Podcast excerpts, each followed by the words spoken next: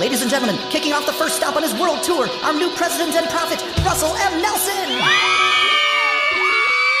You say you want some revelation, well here you go. It's gonna blow your freaking mind. Greetings, brothers and sisters. Welcome to the weekly Mormon News Roundup, where Dives and Al ruminate on the great and spacious beehive. This week we have episode thirty-two for the week of November sixth, twenty twenty-two coming at you. We have a very special guest. We have Radio Free Mormon joining the podcast, so we, we're thrilled to have him. I want to give him his warm welcome. And we're going to talk with him about David Archuleta stepping back from the church. Um, also, there's an L D S meeting house that's been repurposed as a food bank. We'll let you know about that. Also, we're going to discuss the Canadian census results. So is the L D S church growing in Canada? We'll see what the L D S church says, and we'll also see what the Canadian census says.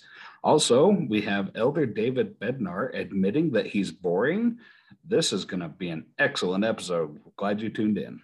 Hey, um, it's great to be here. Uh, uh, great to be here, Al. If you want to get in touch with us, we're at w w w dot mormon news roundup dot org, or you can uh, uh, send us an email to colab at mormon news roundup dot org. So uh, and now for the man who needs absolutely no introduction, especially to his ex-wife's lawyers, Radio Free Mormon. Welcome to the Mormon News Roundup. Hey, how are you doing? Is it Dives? Uh, it's uh, pronounced Dives. Dives. Okay, I got it. I'm going to write that down. Now, is that plural for diva? Well, it depends on if you ask my kids. Or your ex-wife's lawyer. Yeah, absolutely. Now, it is an honor, though, uh, to visit with the man who's done more Save John DeLynn only for the Mormon podcasting world than any other man that ever lived. Uh, is that pretty accurate, Al? I'd say that's pretty dang accurate. I can't think of anybody that's had more impact, for sure. Yeah, it, he's very, very tough to nail down uh, as far as getting him on the podcast. In fact, he's I would say he's tougher to nail down than a thief on the cross. I mean, I was really starting to feel like Martin Harris in the one hundred sixteen Lost Pages of the Book of Mormon. I mean, I had to ask him three times to join us. I said, you know, R F M, will you please come on the podcast? What was your response to that, R F M? Oh my gosh. Yes. Hang on a second. I'm sorry. I was trying to navigate around here. What was my response when you, I said, no, of course I said no. Like anybody in the right mind would say no. Yeah. It make, makes a lot of sense. Well, I waited a couple of weeks and I, and I, you know, I asked you again, I said, hey, will you please come on the podcast? I said, please this time. Right. And then I said, hell no. Oh yeah. By the way, I'm not only tougher to nail down than a thief on a cross. I'm tougher to nail down than Mormon doctrine on the wall. Yeah, for sure. That, that, that, and I was starting to get the message, which is why I waited a couple more months. And I finally asked three times. It's kind of like Martin Harris. I asked third third time, will you please come on the podcast? Or like Tony Orlando and Don. Yeah. You get that one? I do. You I get that one, one, you go to the head of the class. Knock three times on the ceiling if you want me. Well, I just, I don't think you should say R F M three times. It's probably a lot like Beetlejuice, you know? Yeah, I um, could appear in a mirror and bad things happen from there. Yeah, absolutely. Um, you know, but if you remember, to our listeners out there, if you recall, it took Joseph Smith, it took him several times to obtain the sacred golden plates. So I wasn't about to give up on my righteous goal. That being said, we do draw the line on exhuming a dead body to secure a guest for this podcast, right, Al? Well, hashtag Alvin for the win. Yeah, good old Alvin. Now, um, I do, I never let go of the iron rod. As Elder Holland might say, I don't have a patty cake, taffy pulled mindset. No, sir, absolutely not. And that's why I kept texting you, R F M. Hey, do you still have that text? You know, Alvin was always one of my favorite chipmunks. Alvin. We'll just keep going. Yes, um, I do have that text. I do right. have the text that you sent me the third time, right?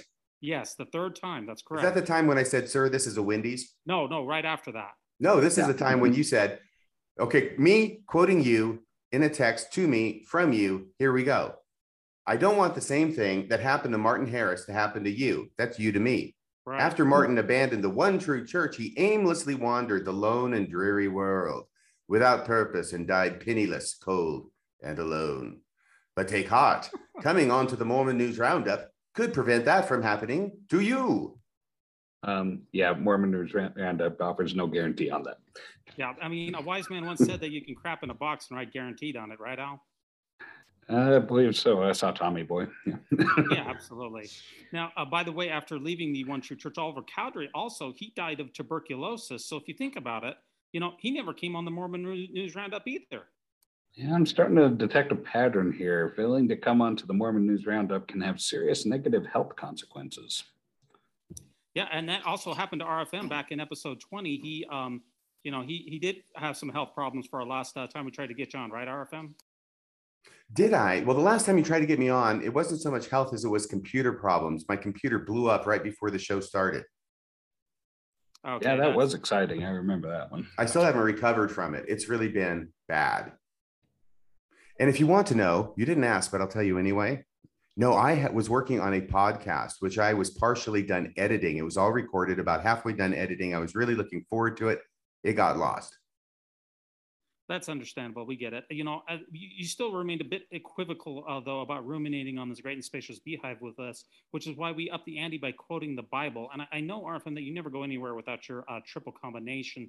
You, I haven't memorized, actually. So, yeah. Yes, I never go anywhere without it. Yeah. So uh, do you remember that scripture that I sent to you about that? Yes. Revelation six twelve. And I looked as he opened the sixth seal, and behold, there was a great earthquake, and the sun became as black as sackcloth, and the moon became as blood. And the seas boiled and the skies fell. Judgment day.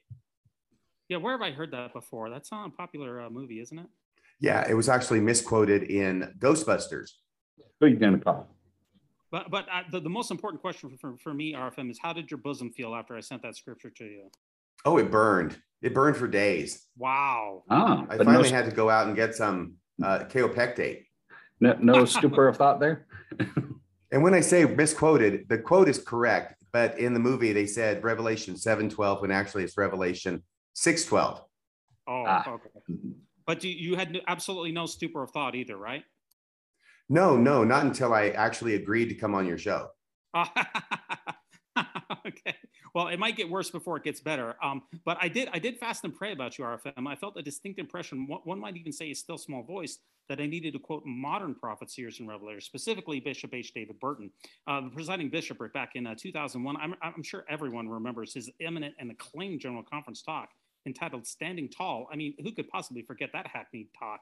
And, and I've got the quote right here. It said, it, it is said that a fence sitter eventually has to come down on one side or the other. If we are sitting on the top of life's fences, now is the time to muster the courage to stand tall on the side of righteousness and shun the shackles of sin and commit to a date to be on the Mormon News Roundup. Well, this is what we have modern prophets for. By the way, two thousand one is a bit late in the game to be talking about fence sitters in General Conference, don't you think? Truly, this is for our day. Yeah. Well, I mean, we didn't we didn't abandon the uh, fence sitters until twenty thirteen, so that's actually well ahead of his time. twenty thirteen? Yeah, Gospel Topics essay, uh, Blacks in the Priesthood. Uh, we disavow the theories of uh, fence sitters. You know. Oh, I see. Okay, when we finally mm-hmm. formally, officially renounce something that we're not even going to say that we taught.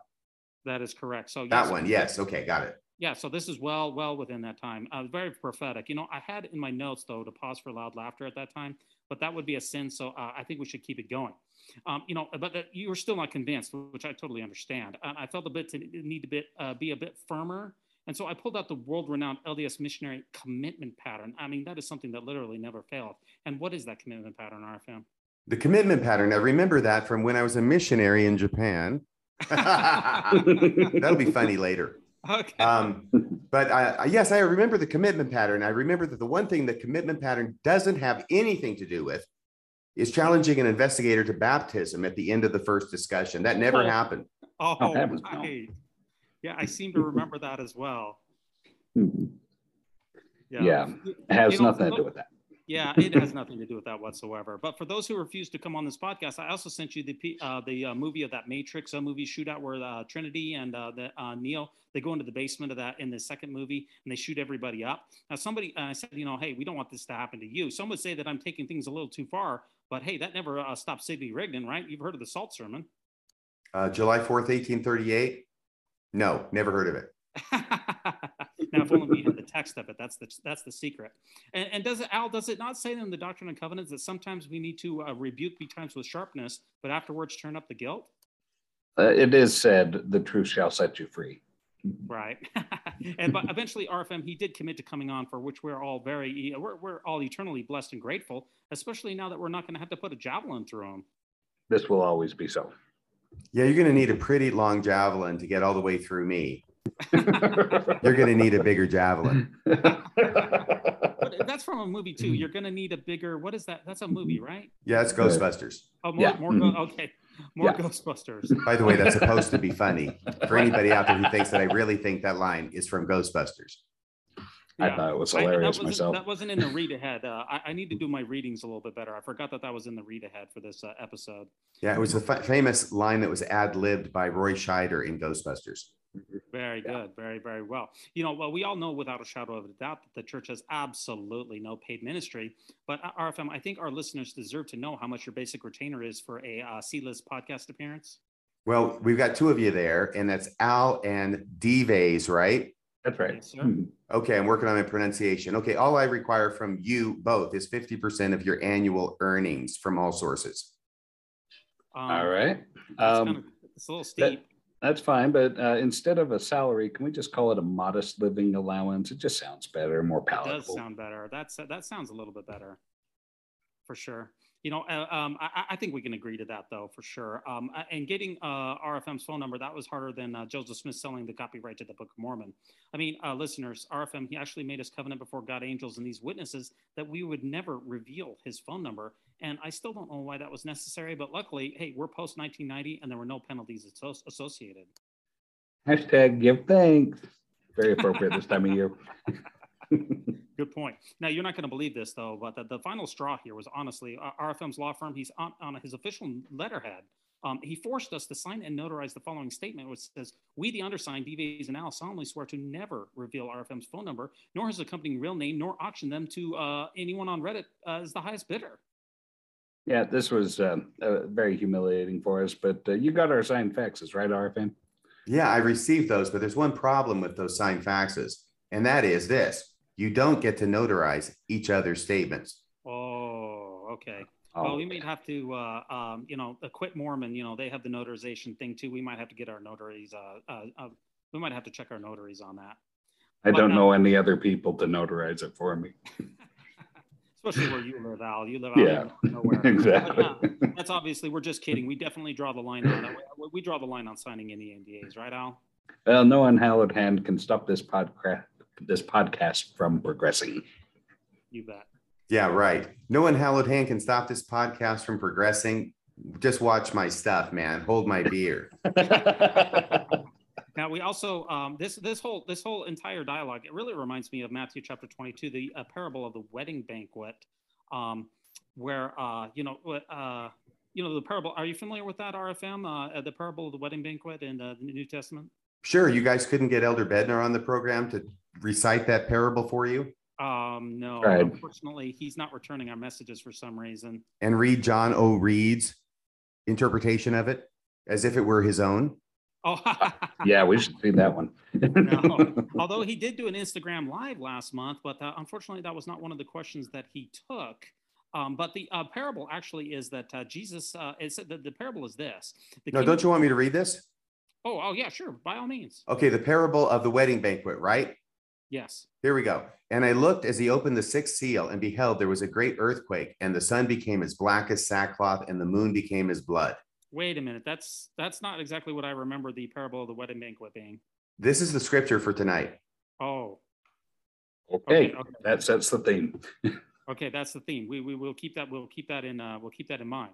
Okay, hang on. Okay, that's supposed to be a running gag. So let me do this right. Okay. This is what you sent to me to read from that rather lengthy parable, Sans John O. Reed. Ah. The kingdom of heaven is like a king. That makes sense. Who prepared a wedding banquet for his son. I mean, what's a kingdom without a king? Sure. A wedding banquet for his son, presumably the prince. He sent to those who had been invited to the banquet to tell them to come, but they refused to come. The king was enraged. Then he said, the wedding banquet is ready, but those I invited did not deserve to come. Many are invited, but few are chosen. It does remind me a lot about uh, this podcast and your interaction. How do you interpret this uh, parable, R F M? Mm, well, the first question I have is, what's for dinner? By the way, I thought that all Mormons had heard of this expression before, but maybe only those who went on their missions to a cold place. And we would talk about those who got called in Japan to Sapporo, which is up there at the northern part of the island. Yeah. Or the islands. And the uh, the common expression is, many are cold, but few are frozen. Ah, that, that makes a lot of sense. That makes a lot of sense. I, I've heard that one before. Yeah, yeah, I've heard that. Yeah, but we, we've actually invited a lot of people on this podcast, but very few uh, in, accept the invite, right, Al? That's very true. We've uh, reached out to several people, and uh, we get uh, we get one every now and again, but uh, this is the one, uh, this has been our silver tuna chasing down R F M for sure. Yeah. I mean, oh, I'm your great white whale, am I? What kind wow. of crack is that? Uh, my, I, we're going to need a, a, a bigger javelin. I, I, yeah, we're gonna You're going to need a bigger harpoon. Yeah. We, yeah, we may need a bigger boat. Yeah. yeah. Unfortunately, yeah, we invited R F M back on uh, episode twenty, but he couldn't come. Um, and, and you know, kind of reminds me of the malevolent spirit that attempted to interrupt uh, Joseph Smith's first vision, right? I mean, uh, you know, Satan's always trying to uh, uh, stop the ball from rolling down the uh, mountain, right, Al? Yeah, Lucifer is obviously doing that which has been done on other podcasts. Yeah, that's, that sounds very familiar to me. But this this seriously is a true story. I told my daughter that we were having a big uh, big guest on the podcast this uh, this week, and she um without without skipping a beat, she asked if it was Satan. How should I have responded, R F M? Nailed it. But I, what I really did the trick here was when I told R F M that an angel with a drawn sword appeared to me and threatened to kill me if he refused to come on, and that finally did the job. Yeah, well, actually, that's what kept me from coming on all those prior times. Oh. oh. Well, happiness is the object and design of our existence. Yes, it sure is. Now, uh, let's get to know R F M just for a couple of minutes here. Um, why did uh, Radio Free Mormon, why did you start a podcast? Why? Because I've got words in my head, so I say them. To quote the memorable line from Kiki D. That's, uh, that's very similar to why we started this podcast. Well, we have uh, so much in common. Yeah. I feel like um, we're old friends. Yeah. So um, what would you say that is your, like, your goal, or uh, what is it you're hoping to accomplish with uh, with your podcast? Well, what I like to do is I like to do a deep dive into Mormonism to find out and talk about the things that I am not allowed to talk about or was not allowed to talk about at church. And nobody could talk about them at church. Find out what's going on, frankly, after many decades of research in Mormonism, and a lot of that time being an apologist, I ended up being a person who knows where the bodies are buried. Yeah, makes okay. sense. Uh, do you? Uh, what what other podcasts do you enjoy out there? Do you do? Um, do you know I really like Mormonism Live, in addition to Radio Free Mormon. Well, we figured that, but is there any others that you personally do not uh, uh, author or uh, any other uh, podcasts or shows that you enjoy? Oh my gosh. Well, this is, you put me in a terrible position. And the position you put me in is that if I name one, then there are others that I don't name. And it's the not naming that I fear more than the naming. I can't possibly mention all of those that I really like. Oh, there's Mormon Discussions. There's Marriage on a Tightrope. How about those? There's Ramyumptum Ruminations. Makes a lot of sense. Makes a lot of sense. Now, I understand that you are uh, looking to move out to Utah. Um, I, I've heard that. Um, is, is that true? How's that going? Mm. That has been put in abeyance for the foreseeable future due to circumstances beyond my control. Yes, and that's the housing market just kind of, you know, bottomed. Right, and I understand there's a problem with uh, the air being somewhat toxic down there in Salt Lake City. Oh, for sure. Yeah, we get really bad inversion around uh, the wintertime, especially.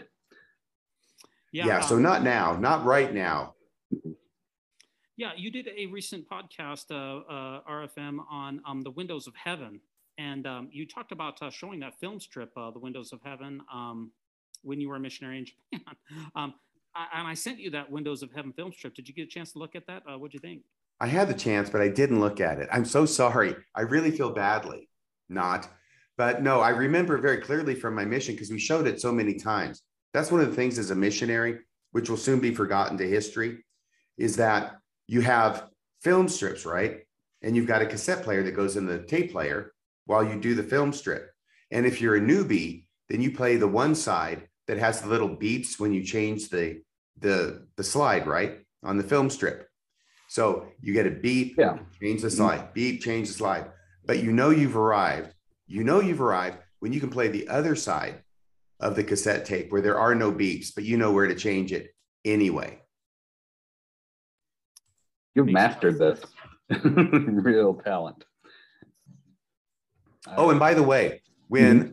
Elder Snow gets that revelation, when he's talking at the Saint George Tabernacle, and he's sort of blabbing on about nothing in particular because mm-hmm. he doesn't know why he's down there, and he doesn't know what he's going to say because God just told him to go down there. And so he did. So he's up there talking. And then all of a sudden that light comes, and he looks up into the light, and he receives the communication from God that he needs to talk about money.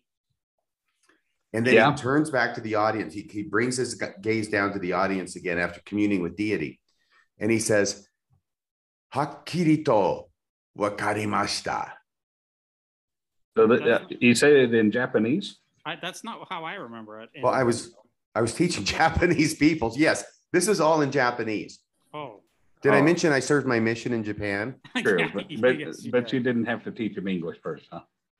No, no, that was just a minor ruse that was used occasionally by the missionaries in order to try and bring in fresh prospects. Mm-hmm. Yeah. Okay. Nobody, um, nobody wants to know what Hakirito wakarimashita means. I, I, I am a little bit uh, curious. What, what uh, can you translate it for us? What it means is I am wearing no pants. No, I'm kidding. It doesn't mean that. That's a silly. He wouldn't say that, that even in Japanese. What it says is silly. I understand exactly. Uh huh. Oh, you know that's that's not uh, a, a far stretch from what he says in uh, in the original. No, yeah. It's supposed to be an interpretation or a translation. Yeah, yeah. That's very close. Um, so, is, uh, R F M, is there anything else that you'd like to tell us about your personal life or religious background? No, not really. Do you want me to mention how much I'm regretting agreeing to coming on the show now? Uh, uh, no, you, we feel free. Yeah. You can mention that later. Yeah. But I do know that you have the uh, Mormon News Roundup joke of the week, right? Oh, yeah, yeah, I do. Hang on just a second here. I got a cough. I'm sorry. I've still got this thing. All right. We, uh, right. We, we, we, the Mormon joke of the week. Well, you know, there's a few funny Mormon jokes mm-hmm. and a lot of unfunny Mormon jokes. But the one joke that I heard a long time ago, which I thought was funny, was a guy dies. He's uh, just some guy dies. He goes to heaven, meets Saint Peter. Saint Peter's showing him around. And he's sitting there saying, okay, here's this, here's that, here's that. And the guy, the new guy in heaven says, hey, see, because they're up there on these clouds, right? I'm doing a terrible job of this joke. But, you know, it's typically what you think of when you go to heaven. You, there's the, the golden gates, the pearly gates. You go in, there's all these clouds. But the clouds have an edge, right? There's a place yeah. where the clouds stop. Mm-hmm. And, Saint P- and the guy says, well, what's over there? And Saint Peter says, look, whatever you do, you don't go over and look over the edge of the clouds. You don't look down. You don't want to see what's down there. He says, why? He says, because that's that's hell down there. Mm-hmm. And so...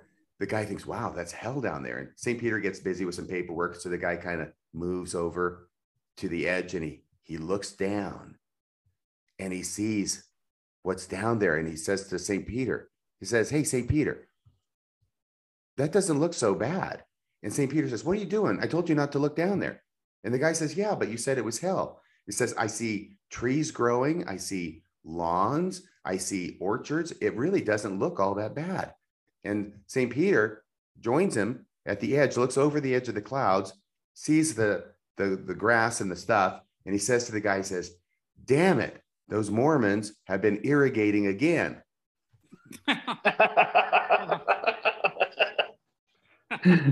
Well, so well I needed to sort of tighten that up for full mm-hmm. impact because I'm not sure that the punchline was worth the trip to get there, but that's the joke. It was well, a fun it's ride. It's kind of funny because, uh, you know, the church has said that they were going to um, reduce the water uh, consumption in, in L D S chapels. And the Axios article a couple of weeks ago uh, debunked that idea. So I don't think that I, I think they really are irrigating. Really? Well, I've got a, a idea as to how they could reduce water consumption in the chapels right off the top of my head. Mm-hmm. They Do could use wine for the sacrament. Yes. That's a very good point. Thank you. Like like they used to do. Exactly. Yeah. Um, okay, a couple last housekeeping items here before we jump into the news here. And we do have a, a special challenge for our listeners out there for this episode. Every time that uh, Radio Free Mormon says, uh, quote, when I was a missionary in Japan, end quote, everybody takes a shot. Now, are, are you guys both on board with this? Well, yeah, I thought we were playing by those rules from the beginning. Oh. Yeah, and I, I'm, I'm concerned already. I'm a lightweight. Yeah, I mean, considering the fact that I've never actually taken a shot, I'm probably going to lose this challenge. So um, maybe take it easy a little bit. Okay, well, you're already at least three shots behind. If I took three shots, I'd probably be pretty wasted. So um, maybe we can add one lo- other bonus in there. And that's a, if at any time R F M mentions that he was a dance major or utters the word Texas, everyone donates one hundred dollars on their next tithing slip to that new uh, church tithing category. Uh, remember the name, Al, that uh, new category that was released a couple episodes ago? Oh, yeah, the, the new category on the tithing slip. The Ensign Peak, Second Coming, War Chest, Rainy Day, Just in Case, Sacred Not Secret Fund. Yeah, it makes a lot of sense. So we got two challenges. Uh, uh, when I was a missionary in Japan, and also uh, Texas or dance. So this is there's a lot of things to keep track of. Uh, this is going to be, uh, our, our listeners are going to be very engaged in this episode, I hope. I hope so. Did I ever mention that I returned to Texas after my mission to Japan? That, uh, you guys know I have to go to work tomorrow, right? Yes. And can I just add that I was also a dance major at the University of Texas after my mission to Japan. You don't say. You don't say. You know, this could get very expensive uh, very rapidly here. Well, you've still got that extra fifty percent of your annual income that's left. So this is, well, uh, fifty percent of nothing is uh, not, not too much there. So. No, and nothing from nothing leaves nothing. Yeah. Yeah, but we are committed. Yeah. Yes, you bet. Well, you certainly now, should be. Yeah, some follow-ups from uh, last week here before we hop into the news. Uh, I know uh, B Y U football, they did win uh, yesterday against uh, Boise State. That brings their record to five and five, and all they need to do is one, one, uh, win one more game out of their last two to become bowl eligible. And luckily, uh, both of B Y U's final opponents are three and six. So I, I would uh, wouldn't be surprised to see uh, Cougars going to a bowl game this year. Um, believe it or not, that is big news. Yeah, really? So you're saying B Y U has a football team? um, allegedly, yeah. Yes, uh, the, the one and only true football team, R F M. Okay, well, I'm not really into football, certainly not college ball, but I'm glad that you follow it and apparently follow it closely. Well, I, I wouldn't say that I necessarily am I'm too into it, but I can tell you from uh, following the Mormon news for some time that um, when it comes to the percentage of people who know about B Y U, the percentage of those people who who are into college football is far surpasses all other interest in B Y U combined. Well, there's really that. Not that much interesting that goes on at B Y U, so I can understand why. Yeah, for sure. By the way, I stopped following B Y U football after David Archuleta stopped playing quarterback. Well, speaking of, now, I wasn't aware that he did play quarterback, but I was aware from uh, our first news article this week that he has he has said that he is stepping back from the Mormon church after coming out as queer. And uh, he says that he's feeling liberated and that he has broken off three engagements to women. And this is from an article that came out on November first, twenty twenty-two in People magazine. Um, he was struggling with uh, broken engagements and su- suffering suicidal thoughts. And the B Y U uh, Idol alum opens up about his identity. And he said that he is officially, he's been hinting at this for some time, but he says that he is going to take a break from the religion for his own sanity. Oh, that's yeah. fair. He, he did give it a good try. Well, he's certainly uh, done a lot for the church. Uh, you would think the church mm-hmm. would be appreciative for what he's done and just say, you know, uh, take some time off and get back to us when you feel better. Mm-hmm. Hmm. I, I, I don't, I, I'm not familiar with that ever happening. I'm not familiar with uh, seeing that in the past. No. And he feels suicidal. And that was in the, the article. True. And so I read that, and I know a lot of people look at that and they go, my gosh, he's suicidal. That's horrible. And it is horrible. But on the other hand, I look at it and I say, that's exactly what a reasonable person would feel in the situation that David Archuleta found himself in. Of course you feel suicidal. Tons of people feel suicidal in that situation, and some actually act on it and some succeed on those actions, even though the L D S church, or at least its apologists, claim there's no evidence that anybody's ever killed themselves because of the L D S church's teachings on homosexuality. Yeah, they, they can say that, um, but, uh, boy, yeah. Yeah, I think they're proceeding under the theory of dead men tell no tales. It seems but it's that. Obvious that here you got a guy, David Archuleta, feeling suicidal. It's the most normal thing that you would feel under those circumstances. And I know this is kind of a light and a fun show, and I don't mean to bring it down, but seriously, I mean, I've been there. Hasn't everybody been there at some point? But especially yeah. when you're a person who does not fit into the Lord's church. You know it's the Lord's church. You've been raised in the Lord's church. You served a mission. You sacrificed. Your entire identity is caught up in being a follower of Jesus Christ, according to the dictates of the L D S church. But then you've got this thing in you that doesn't fit. And apparently he tried as hard as he could for as long as he could to fit his, well, his square peg into the round hole of the church. And I don't mean anything uh, sexual or double entendre by that. All I mean is that he's been trying to fit in an organization where he doesn't fit. And he's finally realizing that. So of course, stepping back is going to make him feel liberated.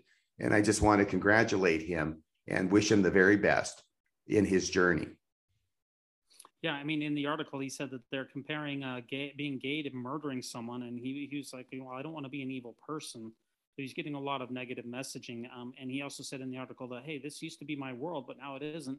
And and now what do I do? I have no idea. So, I mean, he doesn't know what he's going to do really with the rest of his life after, um, after he's uh, stepping back. Yeah, the, the answer that he's going to find out is what he gets to do with the rest of his life is be himself. Yeah, and I think that's uh, that's something that he's going to find is going to be more liberating than anything. It's that freedom to be your to live authentically. Right, and so this he gets into this position, and lots of people are in that position where they step back from the L D S Church.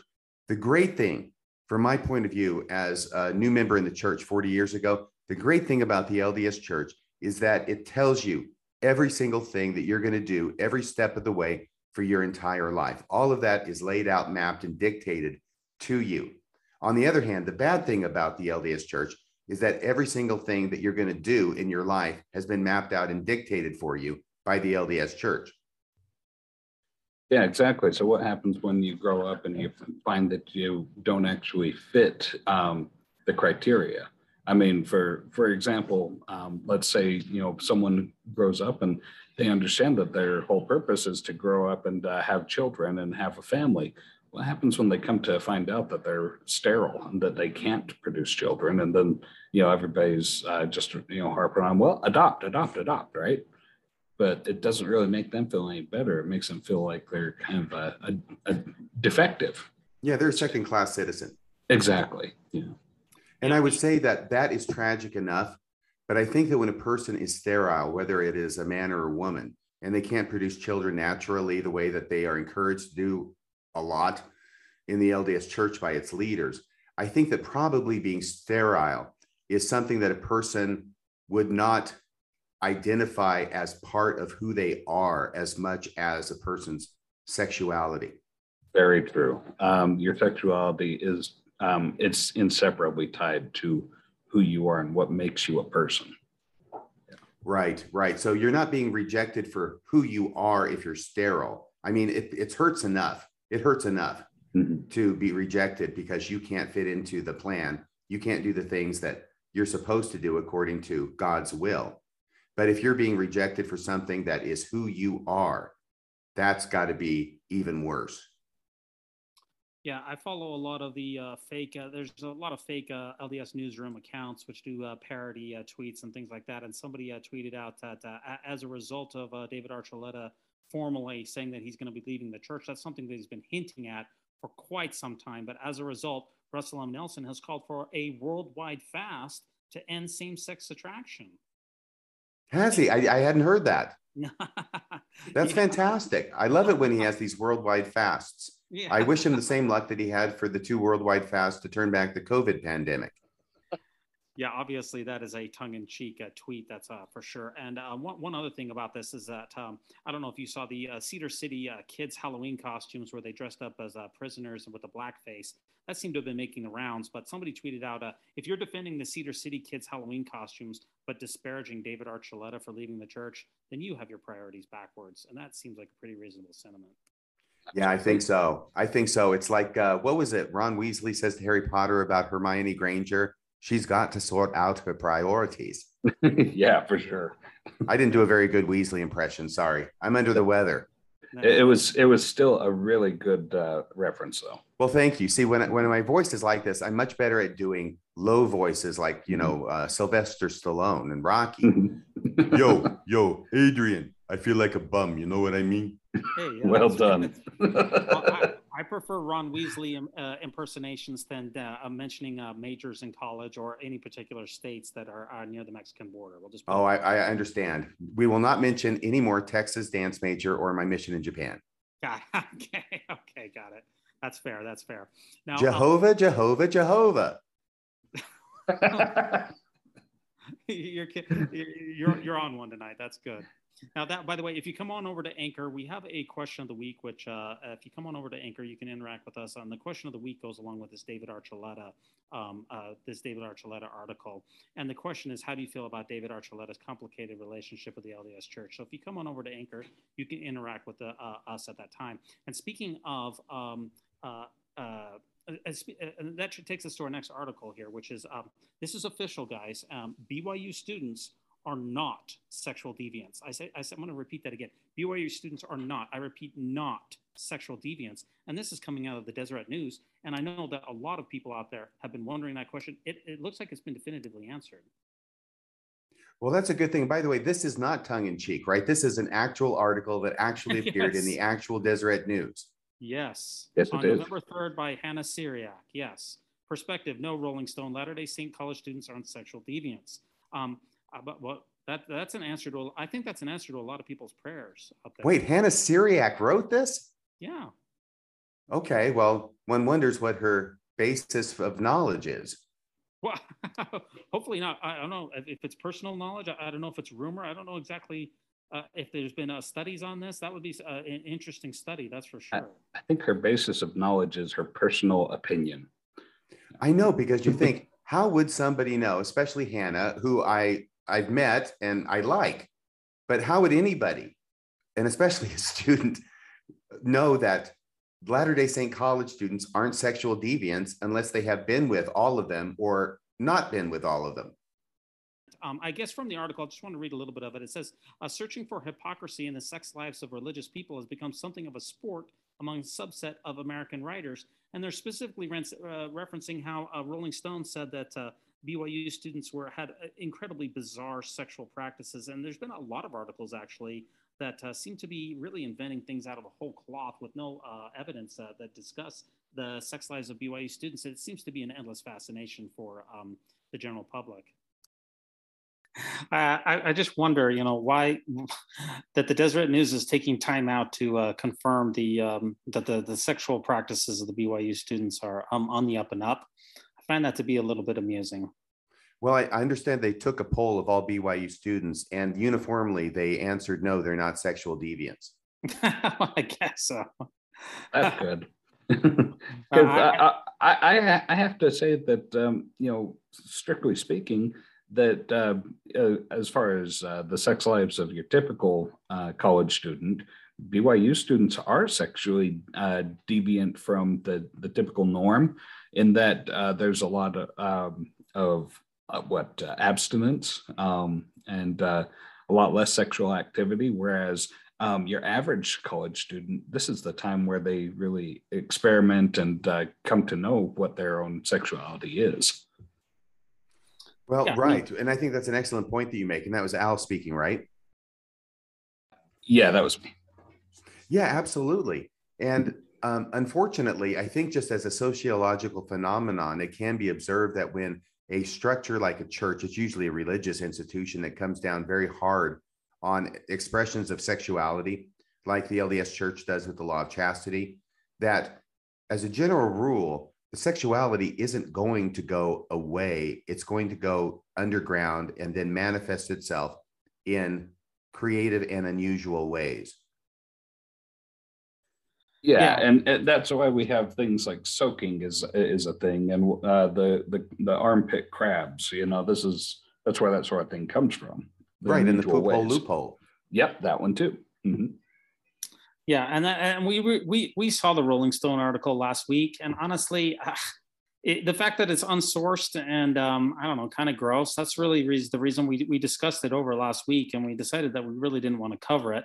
But luckily, the church came out with a quasi-official position on it and uh, covered our bases for us. Well, when Hannah Seariac speaks, people listen.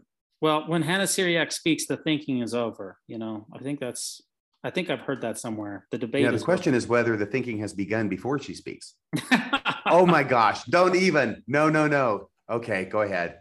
I'm sinking oh, myself boy. on this ship. Okay. At least I hope I'm taking you two with me. Yeah, you know, B Y U Provo isn't the only place that had some uh, interesting uh, news that came from this week. Also, uh, B Y U Idaho had some very interesting news, and this is from uh, David. David Bednar gave a talk there on October thirtieth, twenty twenty-two. He gave a devotional address at Brigham Young University, Idaho, and this was actually um, a part two of an address that he started way back at the University of Utah back in August. And it basically, his thesis is that it is unreasonable to claim that faith in Christ is unreasonable. Now, that's kind of a tricky thesis, but uh, in the in this uh, particular talk, uh, first of all, my favorite apostle, he strikes again. Uh, and whenever you have a, an apostle who's at home court, because of course he was the B Y U Idaho uh, president, you're going to get some very interesting things. And one of the things that he admits in his talk is that he himself is boring. And I thought that was an incredible admission. Yes, well, there's a line from Hamlet that comes to mind. There needs no ghost, my lord, come from the grave to tell us this. um, um, what is the interpretation? Uh, forgive me. What is the interpretation of that, R F M? Can you help no, me? No, duh. Oh, okay. Yeah, you don't need a ghost to come to tell you that. Oh, I got you. Exactly. He is so boring. But the one thing that I know that is true about his entire talk, which I did watch this afternoon, by the way, is that he doesn't believe that. He doesn't believe he's boring for a second. Oh, and no. In fact, he takes an intermission, right? He says, because I'm so boring, you know, we'll take an intermission. And the intermission's not an intermission. It's just a continuation of his presentation. Right. Yeah. So in, in his intermission, he, he puts up uh, images from the James Webb telescope. Mm-hmm. And those images are, um, I guess, are they supposed to confirm Joseph Smith's divine calling? Is that what he was supposed to do with the intermission? Yeah, basically. Look at these pictures, and uh, we'll listen to somebody read some passages from the Doctrine and Covenants about space. It is very cold in space. The final and then frontier. We'll just uh, say, how could Joseph Smith have known? Give me a break. He actually says, give me a break. How could Joseph Smith have known that space was this big? I, I, I can't I can't fathom. I, honestly, I have no idea. Uh, By the way, that reminds me of one of my favorite little black dress jokes. Mm-hmm. Have you ever heard of little br- black dress jokes? No, uh, no. Okay, this is my favorite one. It says, when your mama puts on her little black dress, she looks like outer space. I'm sorry, it should have started with, your mama's so fat that. Yeah, your mama's so fat that when she puts on her little black dress, she looks like outer space. This is a this is a stark contrast to David Bednar. We've got uh, Radio Free Mormon, who's absolutely hilarious. Well, thank You're you. I boring. appreciate that. You're not I, boring at all. I need an intermission from his intermission. That's how bad he is. Well, I, I I've never heard of an intermission during a talk. Uh, that's that's that's really pioneering new ground. That's for sure. I know, and it's like this is the new idea. Now his whole thing, and I know we don't have time for this. I'm, I actually may do a podcast devoted to talking about his talk, okay? But I will just say this one thing. He is needlessly complicating things in his way. He has this way of doing things. He needlessly complicates something in order to give it the impression that it's profound, when actually when you look at it for half a second, you realize this isn't profound at all. This is the same old, same old. So when he says, if critics think that we're unreasonable for believing in Jesus, right? They are the ones who are unreasonable. So what he says, it is unreasonable to think that we're unreasonable for believing in Jesus. Well, right. To boil that down, all he's saying is that it is reasonable for us to believe in Jesus. Sure. But I think he frames it that way to make it sound impressive and also to give him a home court advantage, because now he's not defending the church. He's attacking the critics who say that the Mormons are unreasonable. Which just sounds to me like, I mean, when he says that, it just sounds to me like, I know you are, but what am I? You know? It, yeah. Exactly. Infinity. Yeah, for sure. I know you are, but what am I? Yeah. Uh-huh. Infinity. So the thing about it is that, okay, this is going to be one of the things I'll talk about on my podcast, okay? Obviously, obviously, if you can just remove yourself from the society, which is a Christian society in the United States, or has been for an awful long time, and pretty much the majority of people are Christian. If you can remove yourself from that and try and look at it from the outside in an objective position, Christianity is one of the most unreasonable religions in the world.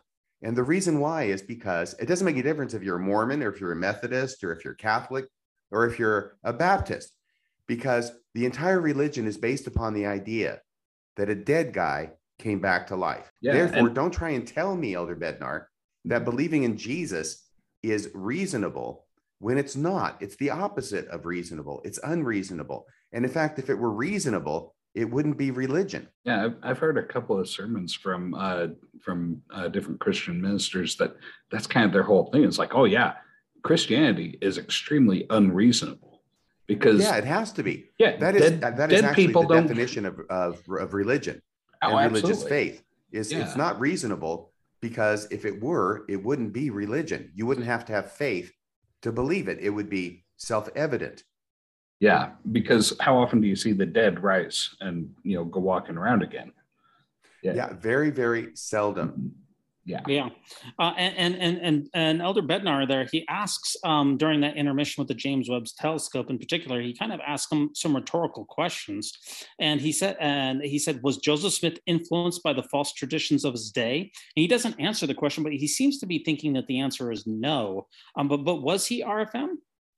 Yeah, that's really, really one of the problems he has in both parts, because all he does is uh, the big overview of what he does. It says it's not unreasonable because Joseph Smith came up with creative ideas and new theologies.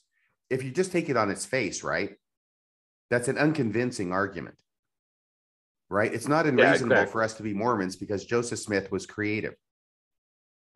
yeah. yeah. But when you look beyond that, you find out that Joseph Smith actually was not creative and that it is very hard to find anything that he ever put in scripture or promoted as doctrine that wasn't already in circulation in some other place in his cultural milieu.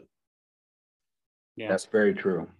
Yeah, and the second question that he asked uh, is, uh, and these are all somewhat rhetorical, uh, are the concepts and ideas expressed in Joseph Smith's revelations the product of a frenzied and deranged mind? Um, did you have some thoughts on that second question from Elder Bednar, R F M? Oh, yeah, that's that's another really strange thing that he does, is what he does is he looks at the Book of Mormon and he looks at Korihor, and he looks at Korihor's arguments to Alma in Alma chapter thirty, right? In fact, that product of a frenzied, deranged mind, that's a quote from Korihor in the Book of Mormon.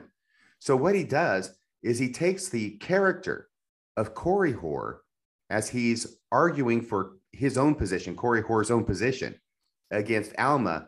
And then David Bednar says he's going to refute Korihor's position as if Korihor in the Book of Mormon represents what critics of the church are saying and believe today. I would never say that a person who's a member of the church has to have a frenzied and deranged mind. Yeah, it seems a little extreme, isn't it? Yeah, it's a, it's it's a handy straw man argument. Oh, I see that. That's also in your your uh, your notes. You were going to say that, weren't you? It's a total straw man. But it's it's this interesting situation where the straw man is created by a character in a book that only Mormons believe is scripture. Yeah, and his final question was, uh, did Joseph Smith merely guess right? And I kind of wondered about that question because I wasn't sure what he was speaking of. Is did he guess right about what?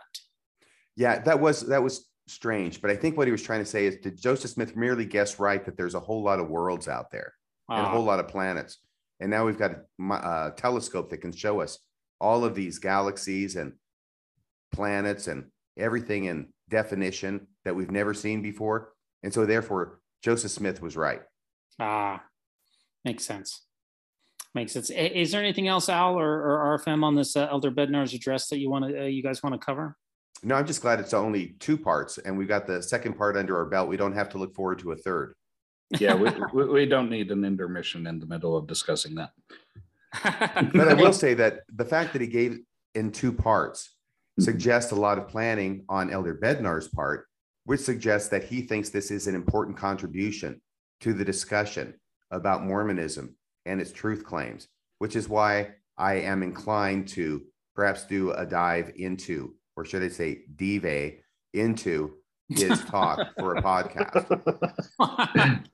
um, well, I, I'm just grateful that there was absolutely no allegations of any plagiarism during this talk or the part one. That's a, that's a big improvement from what we've seen in the past.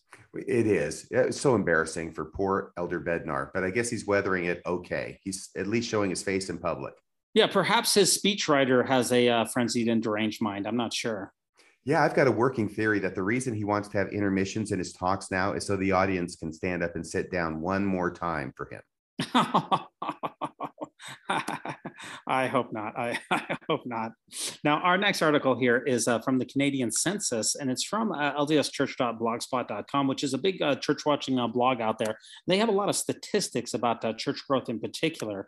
And um, this particular article was dropped on Sunday, October thirtieth, on twenty twenty-two, and it was in regards to the Canadian Census, which um, the Canadian Census uh, goes from, uh, it's on the, like, twenty twenty, it was from twenty eleven to twenty twenty-one, instead of, like, the U S Census, which is on the, uh, you know, the uh, twenty ten to twenty twenty. So it's slightly different there. But um, the census in, in Canada, this, it's self-reported as far as your religion is concerned when somebody comes and knocks on your door. And the census reports uh, show that the church growth in Canada is at a nineteen percent decline for that particular decade that we just went past. And this marks the most significant percentage decline in the self-affiliation of Latter-day Saints noted in a national census, according to L D S church dot blogspot dot com, who really does uh, knows a lot about it. Um, that's a stunning drop in uh, Canadian membership over this past uh, decade. This is uh, those are some pretty significant numbers. Um, this is, I, I'd say, with the with the census. Um, I mean, just the, the census. Once again, that is just people self-identifying. This isn't uh, sure. the church reporting. But wow, yeah, that's a significant drop. Yeah, and, and what I also find to be interesting about this is that the church during the same time frame is reporting an eight percent growth.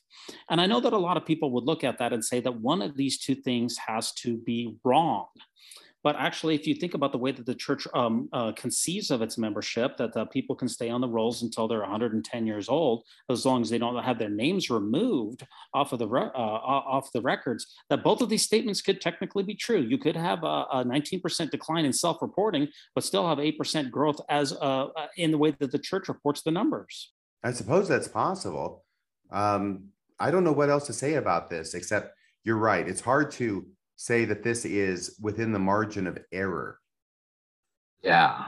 Um, yeah. I, I guess all this really shows is that the church is very, what, uh, skilled at uh, processing the numbers that they report. Yep. So, um, yeah, the, the the the the church reported the membership increased from one hundred eighty-five thousand to about two hundred thousand. So it grew by about fifteen thousand members. But if you look at the percent of a nineteen percent decline during that same period of time, you'd be looking at a loss of about forty thousand members. So we're seeing a real big difference, a real swing.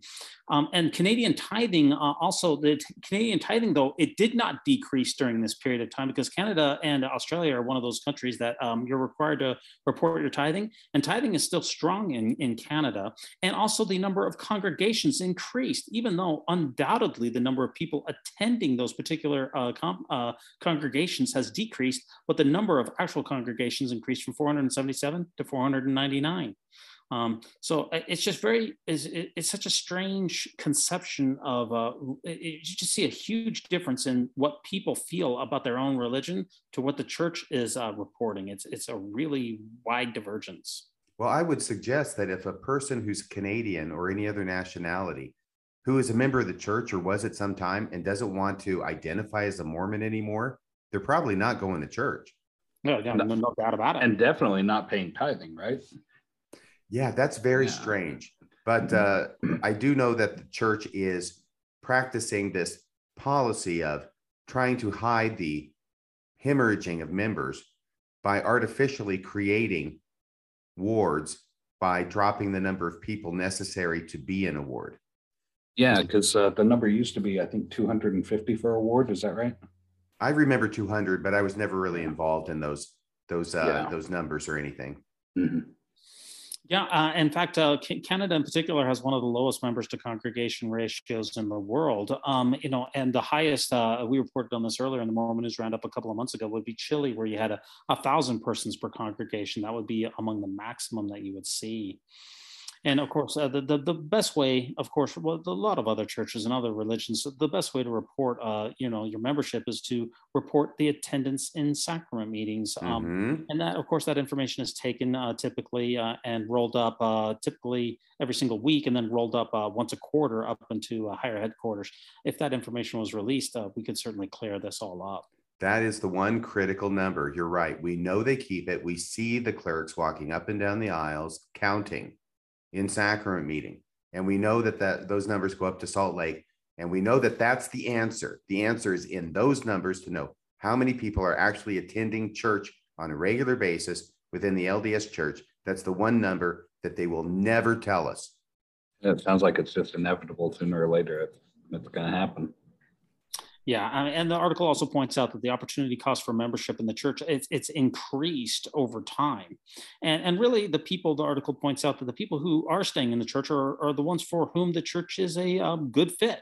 Kind of reminds me of that Patrick uh, Mason Mormon Stories interview where he said the church works really well for people who look like me, talk like me, and act like me. And uh, I think there's a lot of truth in that.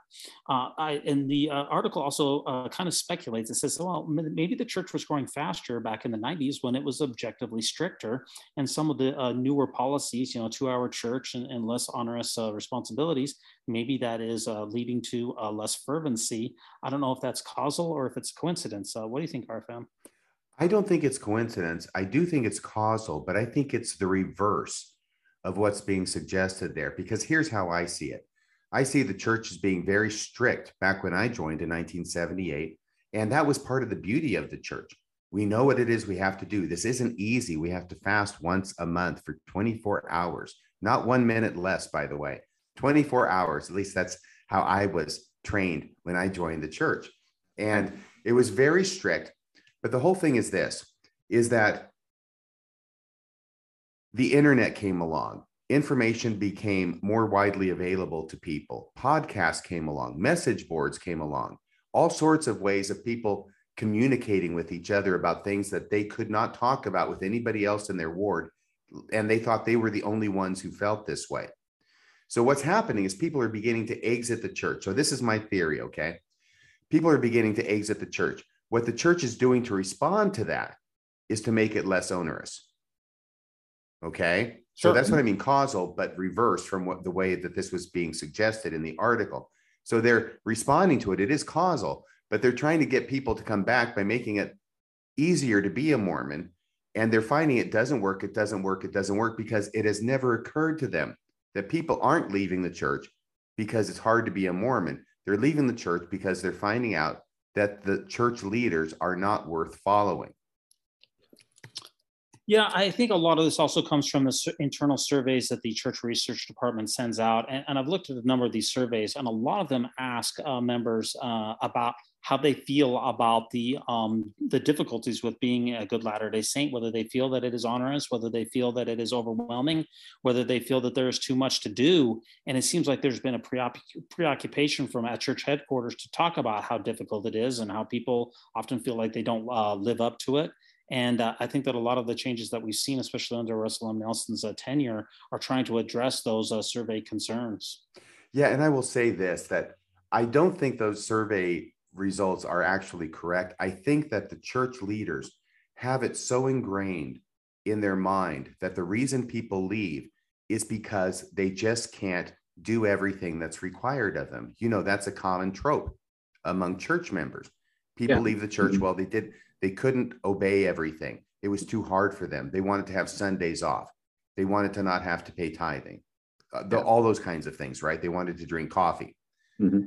That is largely not true. True. Yeah, exactly. I mean, but they believe it is true to the extent that they think that making it easier to be a Mormon will bring people back when that's not the reason most of them left in the first place. yeah, if you look at John DeLynn's study, uh, which is one of the largest studies on ex-Mormons, which has about three thousand people in it, you know, the reasons the, the people, he broke that down according to men and women, and the reasons that people were leaving, a lot of men re- leave over uh, doctrinal issues, and a lot of women, I know this is a stereotype, but that's just what the survey said. Men often leave over doctrinal issues. Women also often leave over um, uh, social issues, uh, you know, like uh, same-sex, uh, uh, marriage, L G B T Q issues, and um, personal relationships. And, and that really does not have much to do. If you look at his survey, you know, the the uh, the, the desire of ex-Mormons to want to quote unquote sin ranks extremely low, and, and that's probably one of the biggest surveys that we've seen um, on that particular issue. Yeah. So once again, the church is chasing its tail, trying to deal with an issue that it, it itself has created, but has no clue as to what it is that it's doing that's leading people away.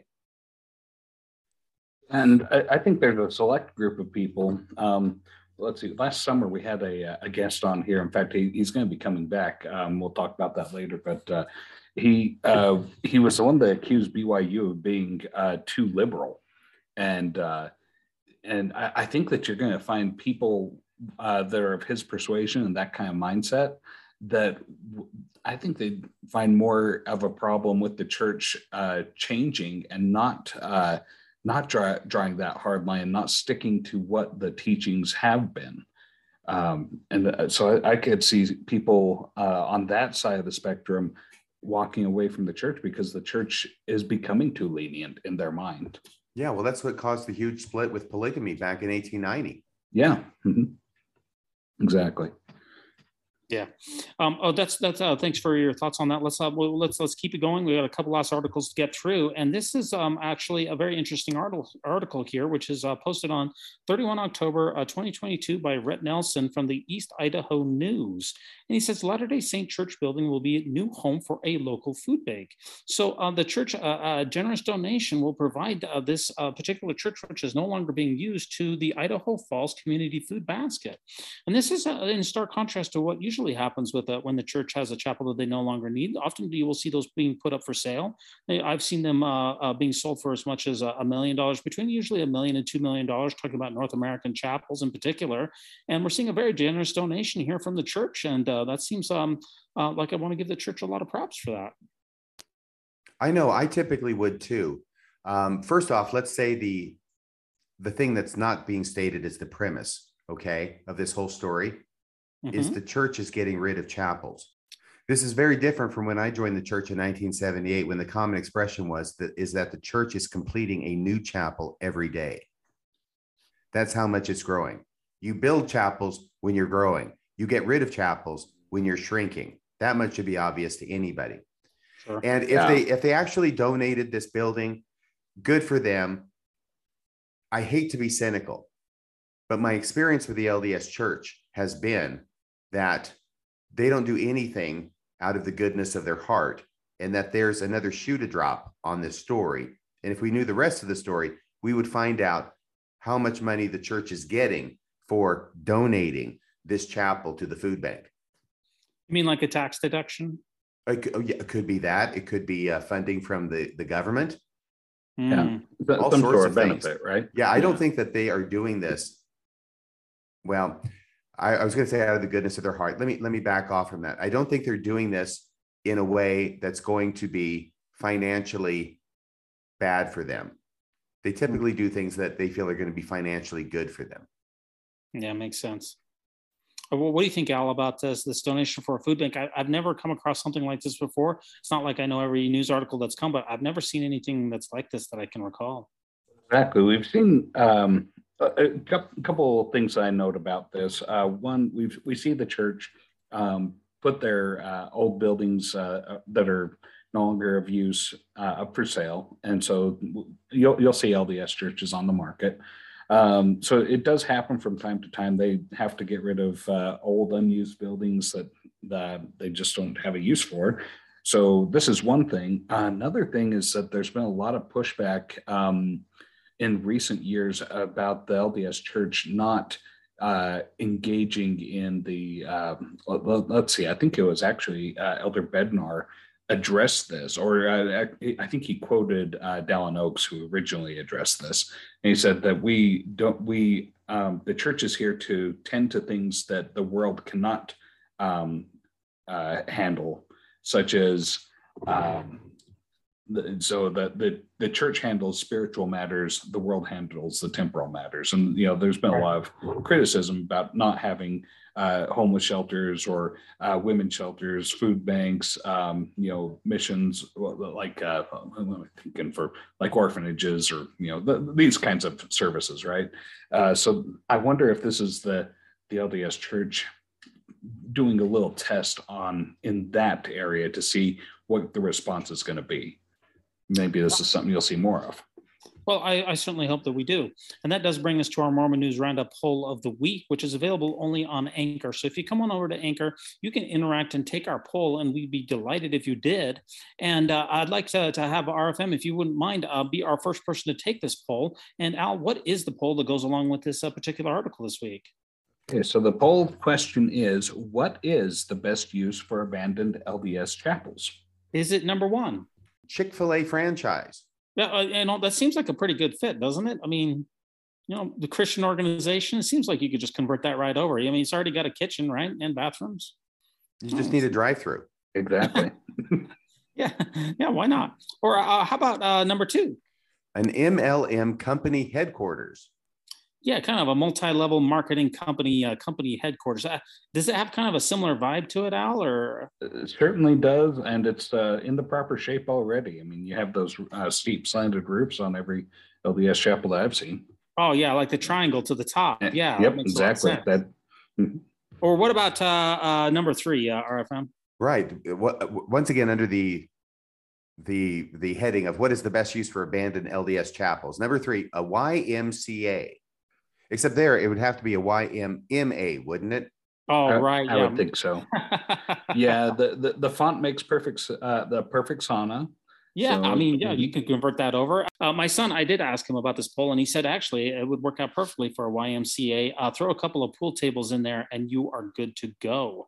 So, yeah, uh, Y M C A seems like it would be all right. Or, or how about number four? Number four, Apostles, second, um, third. Vacation homes. Yeah, we already know they got second vacation homes, I believe, in Midway. That's the rumor on the street. So maybe they need a third? Maybe, maybe. It seems kind of uh, big. Yeah, for a home. They're, they're sizable for, I mean, it fit their whole families, that's for sure. But who wouldn't yeah. want a home with its own inside basketball court? Exactly. Yeah. Number number five, I'm sorry. Did I step on your line? Go ahead. Sure. Number five, laser tag arena. Yeah, it seems like a, a perfect. Uh, it's already, you could turn the the cultural hall in particular. Seems like you could just put up the barriers in the middle of it. Seems like that'd be perfect uh, fit. Or what about number six? Number six, a Christian Science reading room. Yeah, I've been to some of those, and they kind of have a same smell. I've noticed. What have you been doing in a Christian Science reading room? I've never seen anybody ever reading in a Christian Science reading room. Did you well, actually go to a Christian Science reading room and read something? Well, R F M, I've been, I've I've never seen anyone in a in an L D S chapel on a Tuesday morning at nine thirty and at nine thirty a.m. either. That's why I, that's how I think it'd be a great fit. Ah, okay. yeah. Or how about number seven? Number seven, an Ensign Peak gold bar, in other words, gold bullion surplus storage facility. Yeah, I mean, you got to store it somewhere, right?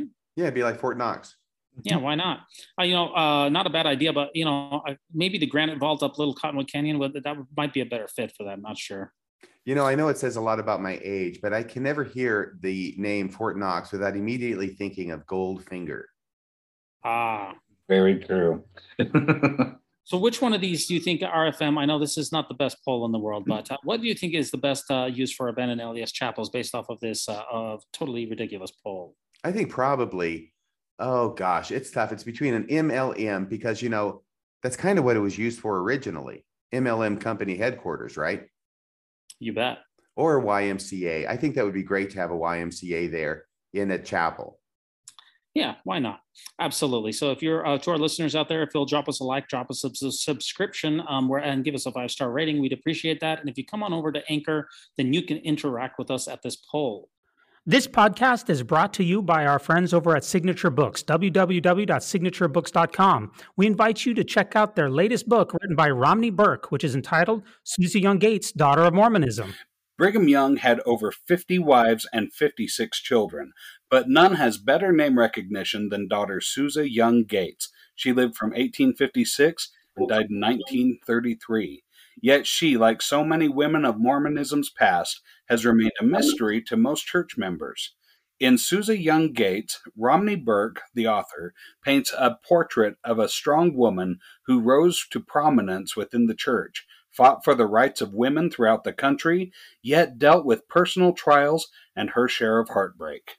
Yeah, okay, our next article here, this is really making the rounds here. Brother Corbett, uh, br- brother uh, brother Ammon S. Corbett made, made a very interesting talk here uh, recently here, and this uh, was uh, on the Church News website here by Trent Toon, first of November, twenty twenty-two. And uh, Brother Ammon S. Corbett, how can activism, uh, how activism against the church can blind, mislead valiant souls. So Brother Corbett is part of the uh, first counselor in the Young Men's General Presidency, and he spoke to a chaplains conference uh, uh, Uh, here recently, and he basically uh, gives the argument that there's no such thing as a righteous activism in the church. Um, how do you feel about the article there um, uh, that uh, for this week, Al?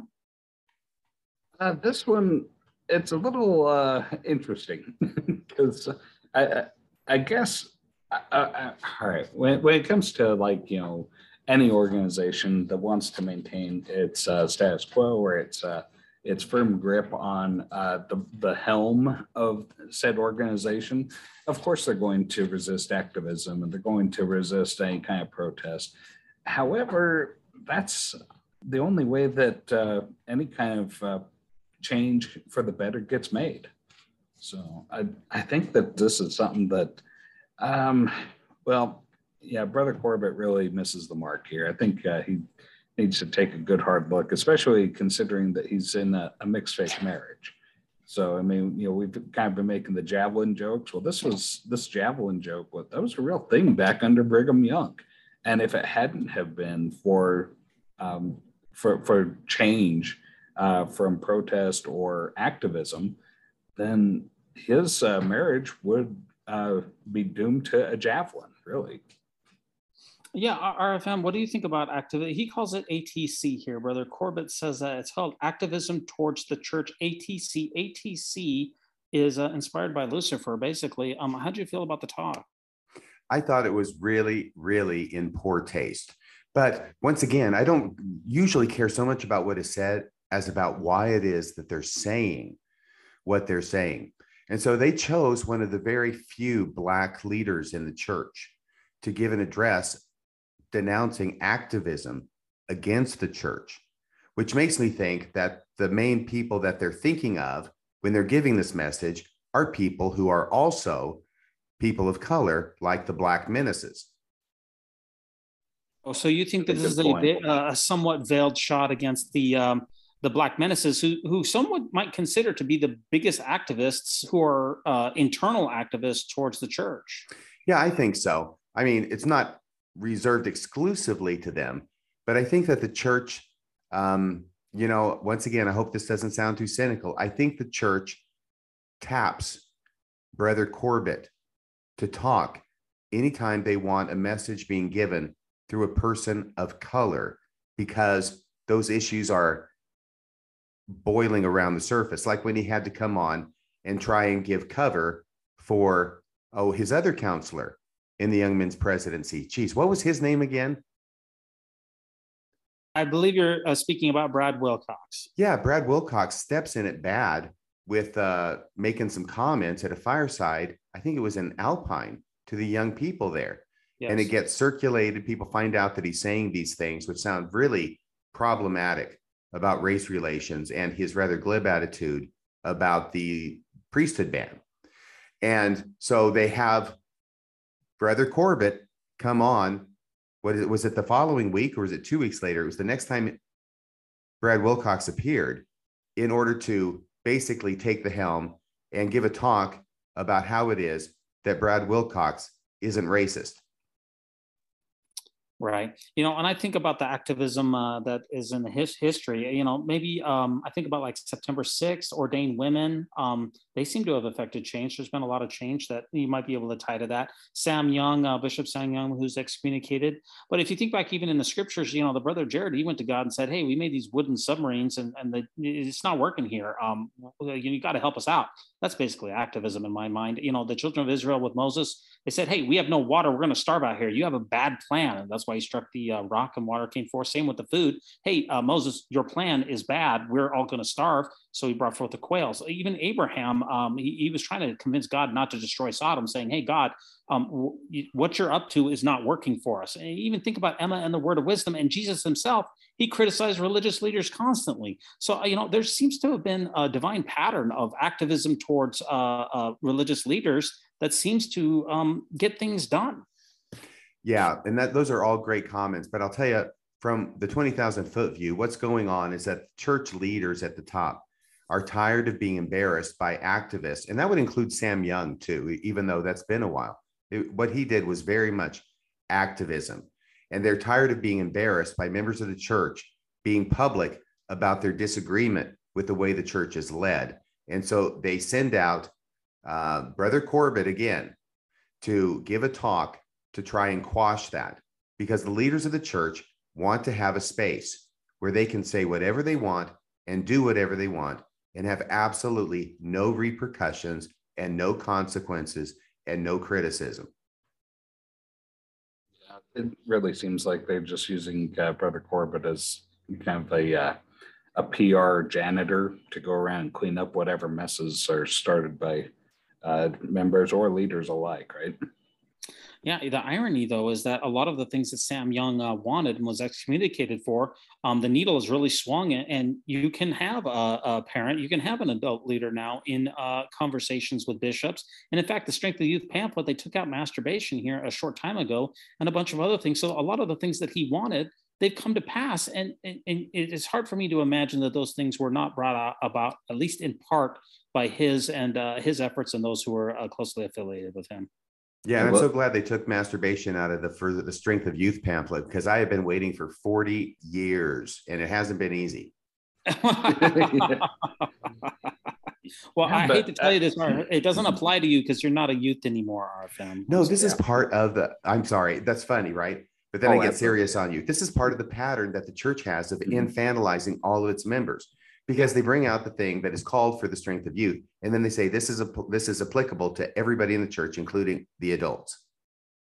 Yeah, exactly. And uh, you know, with regards to to Sam Young, I, I think the the what Sam Young was asking for wasn't only reasonable; it was a good thing. It was something that uh, anybody that has a child of their own is going to look at and say, oh yeah, that totally makes sense. I don't want my child uh, in a, a room with another adult and not me present to kind of supervise and chaperone that whole interaction.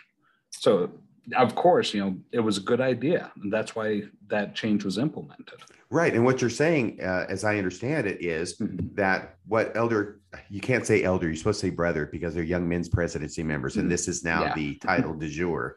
But what elder, I'll say elder, he's an elder, damn it. Only sure. an elder. Remember Bruce R. McConkie? Yeah. Elder Corbett. What Elder Corbett is saying is just not true. Not only is it kind of yucky to try and carve out this space for the leaders to never have any responsibility for anything they say or do, it's also just false. Yeah. Activism is the only thing that has changed things in the church. Exactly. Exclusion really comes to uh, mind that, that that seems to be in particular in the recent uh, time, something that really seemed to have been changed by activism. Yeah, absolutely. It has been. And the church was embarrassed because there were thousands of people. Wasn't it Temple Square in the following week in two thousand fifteen? Yeah. Or the following months who were uh, resigning publicly. Mm-hmm. Yeah. Once again, because this isn't not, it's not just a good thing. It's like the only reasonable uh, stance to take. I mean, I don't know any uh, any uh, level-headed adult that's going to look at this situation and say, oh, no, I, I don't think that uh, we should have um, a parent in there to supervise a, an interaction where another adult is going to be talking to them about their sex life. Yeah, absolutely. And I think Sam Young also was in favor of the background checks. We have not seen that uh, yet come to pass, but uh, the drumbeat uh, seems to be getting louder for that as well. So I wouldn't be surprised, and I certainly hope that that happens in the near future. Anything else on this uh, article here, um, uh, gentlemen? Yeah, take your vitamins because more revelations are coming. You bet. Revelations that have nothing to do with activism, by the way. Well, it's funny that you say that because that is our next article here by Sherry Dew, um, who uh, on, in Church News on second of November twenty twenty-two, talking about Revelation, she explains that prophets can make you smarter. And sustaining prophets in today's world takes faith, but not faith in them, faith in Jesus Christ who called them. So she basically makes a twofold argument that uh, uh, believing in prophets makes you smarter and that prophets have the ability to, to uh, w- what she calls see around corners. Um, do prophets uh, make you smarter, uh, Al? Um, that's a, one would one would hope that they do. I mean, if we look at like um, going back to Deuteronomy thirteen, the whole purpose behind um, prophets is to uh, uh, see around the corner per se, and to let you know about things that uh, you need to be aware of that are upcoming. Um, I just don't see a whole lot of that happening from Temple Square, you know? Yeah. Do R F M, do uh, prophets help you see around corners? Oh, uh, you're muted, R F M. Do uh, do uh, prophets help you see around corners, R F M?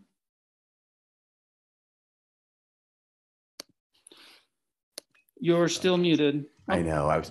Oh, sorry. I was messing with things to try and get things. Okay, now I'm here. Do they yeah. help me see around the corners? Yeah. No, not at all. Not at all. uh, the thing that's really been surprising to me when looking at the decisions that church leaders have made, say over the past ten years, is that at any junction where they have a decision to make, they can actually be counted on to make the worst decision possible. And in fact, many times they have made decisions so bad that I could not have even conceived of somebody making a decision that bad, but they do it and they do it regularly. No, if you want to know if prophets make you smarter, just conduct a scientific analysis of people watching General Conference and measure their I Q before and after, and you'll see what the facts are. Um, that, that I guess that is a scientific way of doing it. That's for sure. I, I, when I think about it, for prophets help you uh, get smarter, I think about did they did Joseph Smith help us get smarter in interpreting ancient Egyptian documents? Or um, if dogs have always been dogs and monkeys have always been monkeys, uh, and um, not understanding genetics, does that make you smarter? Or believing in a six thousand year old earth, does that make you smarter? Or um, uh, rejecting death before the fall of Adam and Eve, does that make you smarter? And abandoning evidence in, in favor of a, a metaphysical construct, um, does that make you smarter? Do any of those things uh, help you make, make you smarter? Um, that, that's a real head scratcher for me. Yeah, and I know that um, Sherry Dew, I think she's a smart lady. I don't think she was made smart by prophets. I think she's smart, genuinely, on her own. Yeah, she's but, very um, well educated. Yeah, yeah, she's a smart lady, but she um, sure. she kind of sacrifices that on the altar of slavish obedience to people who really aren't that smart. And what she does is she comes up with the idea prophets can see around corners. Well, she does this because she's going to tell a few stories that maybe kind of looked like maybe a prophet might have seen something coming ten years in advance or something, right? So she gives these really weak stories, but she uses this analogy of prophets can see around corners. It's like the prophets are engaged in a, a gunfight with somebody at the other end of the street, and they're just peeking around a corner to see if, if they've got a shot, and all they can do is get a glimpse. Why don't we have a prophet who can walk out into the middle of the street, not just peek around the corner, look down the street, see what's coming, and let us know? That would be worthwhile. That would be worth the six-figure salary that we pay these guys. But over and over again, they come up empty-handed in that regard. That'd be worth not only a six-figure salary, that'd be worth like an eight-figure salary. That'd be worth its weight in gold. Yeah, no, I think for about, real. Uh, If, if prophets, uh, did they see around corners when we were loaning divine manuscripts to slightly unstable farmers who promptly lost them? Was that seen around corners? Or or when we were seeking treasures in a basement in Salem, was that seen around corners? Or when we were purchasing uh, tens of thousands or hundreds of thousands of dollars of documents from Mark Hoffman, was that seen around corners? Or did they see around corners with the policy of exclusion or, or the pandemic? Uh, I'm, I'm trying to find times when the prophets were seeing around corners, and I, I haven't seen anything lately. Well, that was the whole pandemic thing, right? And that's what Wendy said. And Wendy does sound a lot like Sherry. I mean, they're really yeah. close friends, and they resemble each other in a number of ways, uh, including the way that they speak and the things that they say. And so that was the whole thing. Well, the prophet, President Nelson, remember it was January twenty twenty. Sure. And mm-hmm. all of a sudden, Wendy says, oh, he's canceled all of our speaking engagements. Well, why did you do that, honey? And he says, oh, I don't know. I just thought maybe I should cancel them. Well, there's a prophet in the land who saw the pandemic coming. And I'm going, Wendy, honey, if he saw the pandemic coming, why didn't he give us a clue? Yeah. Why, why did he only clear your speaking schedule and not the rest of the world? And yes, and you're talking about a church-centric question. Why didn't you bring the missionaries home instead of li- instead of leaving them stranded overseas, like in places like Italy, which were or, being devastated by the pandemic? Or not call them to the foreign missions at all. See, they were recalled back to the United States. If we had seen the pandemic, we, they would have been all called to the United States. We would have been hollowing out all the foreign missions. And they would have said, well, what's the reason? They said, well, we don't know. That's just what the Lord wants. That's, who, that's what you would expect to see if you were seeing around corners. Right. And she uses, she being not Wendy, but Sherry, who's giving the talk we're talking about. She uses an example about the cell phones and how President Nelson was just insistent that missionaries should have cell phones. And of course, they're talking about, well, you know, there's all these problems that are going to come up if you let missionaries have cell phones, and all those problems came up. And President Nelson just keeps saying, well, I think they should have cell phones. Well, his insistence, which we're only getting her version of his insistence, right, that missionaries have cell phones, suddenly becomes his ability to see around the corner that the pandemic is coming, so that when the pandemic hit and the missionaries can't go door to door, now they can proselyte using cell phones. So wow. This is the kind of thing that Mormons do, or anybody does that believes in miraculous things that really aren't happening, that they will look around and they will try and find absolutely anything to support their religious beliefs, even when it's obvious to a, the most casual objective observer that there's nothing really miraculous going on here. Yeah, the example also that she used about uh, uh, the church getting out of debt, um, uh, I, I believe it was uh, from President Hinckley or Monson, who gave advice that, you know, church members should not be in debt, and that's the ability to um, see around corners, or that they make you smarter. But I mean, that just really just seems like a pretty reasonable and logical advice that just about anybody could give, I, I imagine. Oh, yeah. Well, she says that President Hinckley said this in nineteen ninety-eight. Right. And of course, he said that in basically every general conference. You're having people saying, get out of debt, at least during that time period. I mean, oh, my yeah. gosh, this was a, a constant refrain of Mormon leaders. And it's not a bad idea. Of course, it's a little bit hypocritical to come from leaders of the church that's demanding you pay ten percent off the top and then get yourself out of debt after you've given us ten percent of your uh, your income. But nevertheless, it's been a constant refrain. So uh, Sherry Dew says, yeah. And I said, okay, I'm going to do that. And so she worked hard and she paid off her house, and God bless her that she can have a job where she can do that and pay off her house. But she says she got it paid off, and it was in time for ten years later in two thousand eight when the economic crash happened. And so she was so glad that she had paid off her house because she didn't owe anybody anything. Uh, one would presume she still had to pay her taxes on the property and put food on the table. But nevertheless, that was a big deal for her. I'm sure it relieved her of an obligation that otherwise would have been more onerous because of the huge crash. But she is tracing all this back to something that President Hinckley said ten years before, which is part of a constant refrain of people talking about it. And she follows this. It turns out to her benefit. And so this is President Hinckley seeing around a corner. He knew it was coming. Right. This yeah. is the same advice that Dave Ramsey gives every day on his radio show, right? Mm-hmm. So is Dave Ramsey a prophet as well uh, for giving that, that same advice? Well, apparently he can he, see he around the corner. Well, he, he gives it to a much broader audience, I would say, than President Hinckley did. Yeah, that's true. Uh, you know, one last thing on that, when it comes to, especially since we talked about the pandemic, um, you know, the the, the mentions of uh, when you go onto the latter uh, L D S uh, General Conference Corpus uh, uh, website and you search for food storage, you know, the mentions of food storage really peaked in, uh, I believe it was in the nineteen eighties in particular, because that was a big thing for uh, Spencer W. Kimball. And then they steadily decreased all the way up until the twenty tens. And in the to- on the totality of the twenty tens, I believe there was only two references to food storage in the entire General Conference talks. So that's quite a few talks. And of course, that is the only time that really a food storage has really been needed in the last, I, I don't know, a very long period of time. And yet the it didn't peak with when the food storage was really needed, but it was just peaked according to uh, President Kimball's peculiar uh, wishes or his uh, uh, particular, you know, vanity projects, really. Oh, I remember, because Elder Bednar went up in conference right after, it, was, it would have been in April of twenty twenty, I think. No, I don't think he was that Johnny on the spot. I think it waited till October of twenty twenty. Okay. And that's where we're we're well into the pandemic, the worldwide fast not having succeeded. And so then he wants to resurrect this idea about food storage, which they haven't talked about for a decade. Yeah. And he goes back to earlier addresses and saying, you should have been paying attention to what we said over a decade ago and had your food storage ready. And that if you had paid attention to us then, you wouldn't be in the trouble you're in now. Um, does, does food storage stay um, viable for ten years? Um, I, I know well, it does the, depend on the food storage, and you're supposed yeah, to change it in and change yeah. it out, and dry goods last longer than wet goods and all that kind yeah. of stuff. But generally, it, people yeah. who are faithful Mormons got the food storage they were supposed to, which was originally for two years, by the way, mm-hmm. back when I joined the church yeah, it was. in nineteen seventy-eight. That was before my mission to Japan.